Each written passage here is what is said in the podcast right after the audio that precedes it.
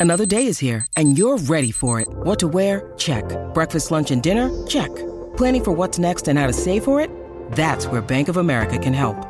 For your financial to dos, Bank of America has experts ready to help get you closer to your goals. Get started at one of our local financial centers or 24-7 in our mobile banking app. Find a location near you at bankofamerica.com slash talk to us. What would you like the power to do? Mobile banking requires downloading the app and is only available for select devices. Message and data rates may apply. Bank of America and a member FDIC. When you need mealtime inspiration, it's worth shopping Kroger, where you'll find over 30,000 mouthwatering choices that excite your inner foodie. And no matter what tasty choice you make, you'll enjoy our everyday low prices, plus extra ways to save, like digital coupons worth over $600 each week. You can also save up to $1 off per gallon at the pump with fuel points. More savings and more inspiring flavors make shopping Kroger worth it every time. Kroger, fresh for everyone. Fuel restrictions apply.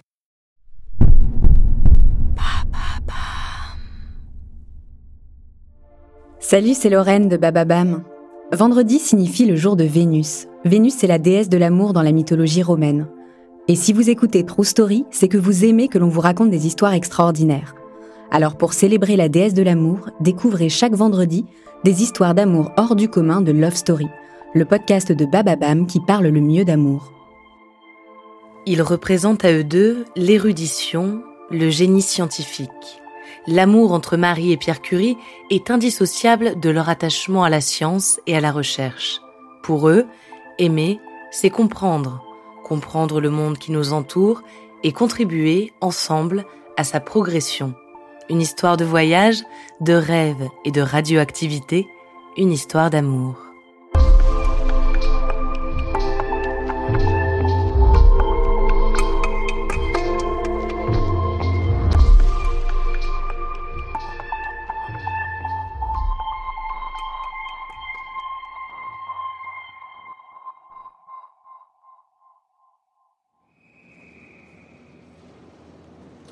1891, Paris. Marie Slodowska débarque de Varsovie. Elle vient s'inscrire à la faculté de sciences où elle compte étudier la physique. Marie a 24 ans. Depuis toute jeune, les études et la science sont sa raison de vivre. Enfant, Marie a perdu sa sœur aînée, Sophia, puis sa mère. Elle s'est réfugiée dans le travail, poussée par son père qui enseigne les mathématiques et la physique. À Paris, Marie est hébergée chez sa sœur Bronia et son beau-frère, rue d'Allemagne près de la gare du Nord. À la fac des sciences, elle fait partie des rares femmes. Elles sont 27 sur un total de 776 étudiants. À Paris comme à Varsovie, Marie va exceller dans ses études. Elle décroche sa licence en 1893, première de sa promotion, comme d'habitude. En 1894, Marie rejoint le laboratoire de recherche de Gabriel Lippmann. Elle étudie les propriétés magnétiques de différents aciers, c'est au cœur de cette année studieuse qu'elle va faire la rencontre de Pierre Curie. Pierre, comme Marie, est timide et réservé. Il porte les cheveux courts en brosse et une barbe fournie. Il vient lui aussi d'une famille de scientifiques. Il a une éducation peu conventionnelle. Jamais il n'a mis les pieds à l'école. Ce sont ses parents et son frère aîné, le brillant Jacques, qui l'ont instruit. Quand il rencontre Marie, il travaille lui aussi sur la magnétique.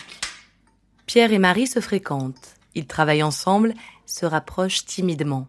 Mais Marie a toujours en tête de rentrer à Varsovie. Elle veut enseigner et participer à l'émancipation de son pays. Elle dit au revoir à Pierre. C'est peu de temps après son départ que dans une lettre, il va la convaincre de regagner Paris. 10 août 1894. Rien ne pouvait me faire plus de plaisir que d'avoir de vos nouvelles. La perspective de rester deux mois sans entendre parler de vous m'était extrêmement désagréable. C'est vous dire que votre petit mot a été le bienvenu. Nous nous sommes promis, n'est-il pas vrai, d'avoir l'un pour l'autre au moins une grande amitié, pourvu que vous ne changiez pas d'avis. Car il n'y a pas de promesses qui tiennent, ce sont des choses qui ne se commandent pas.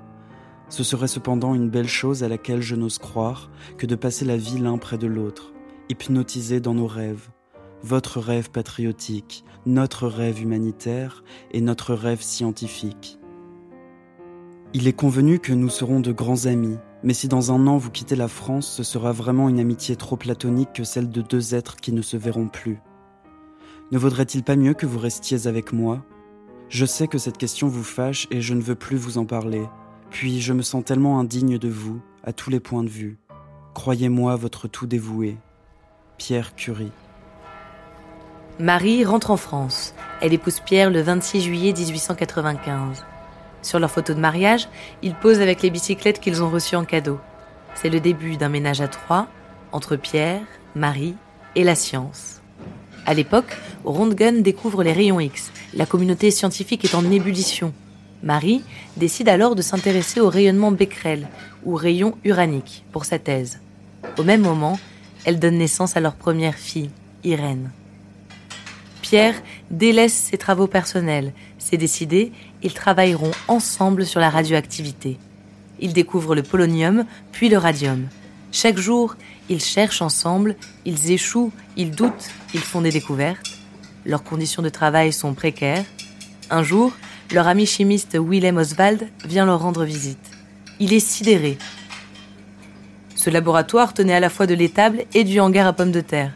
Si je n'y avais pas vu des appareils de chimie, j'aurais cru que l'on se moquait de moi. Mais Marie et Pierre sont prêts à tous les sacrifices pour mener à bien leurs expériences.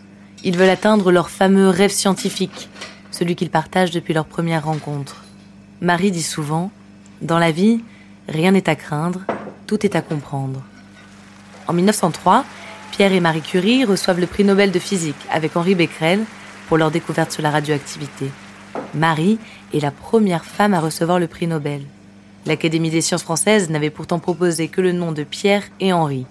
Quand Pierre s'en rend compte, il entre dans une colère noire et insiste jusqu'à ce que le nom de Marie soit ajouté. L'année suivante, il donne naissance à leur deuxième fille, Ève. Puis soudain, brutalement, la vie prend un tournant inattendu.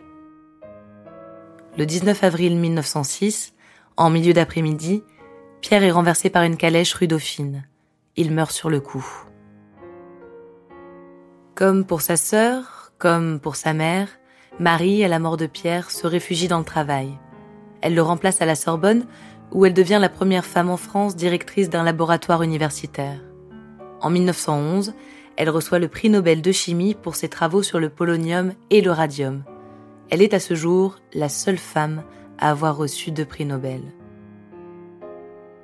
Quelques années après la mort de Pierre, Marie aurait eu une relation secrète avec Paul Langevin, l'ami et rival d'Albert Einstein. Mais pour l'essentiel, elle passera le reste de sa vie concentrée sur ses recherches. Elle est à l'origine du traitement du cancer par radiothérapie. Elle s'éteindra en 1934. Marie succombe à une leucémie provoquée par ses années d'études d'éléments radioactifs.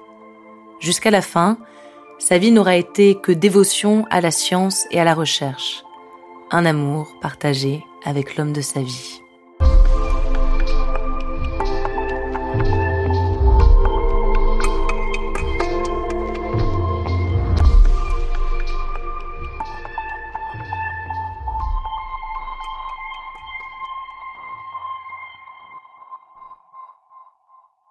Vous venez d'écouter un nouvel épisode de Love Story. Je vous en remercie. Je m'appelle Alice de Roide et j'aime les histoires encore plus les histoires d'amour. Je trouve qu'elles ont tout, le bonheur, la peine, l'espoir comme les déceptions. Elles sont universelles et elles résonnent en nous.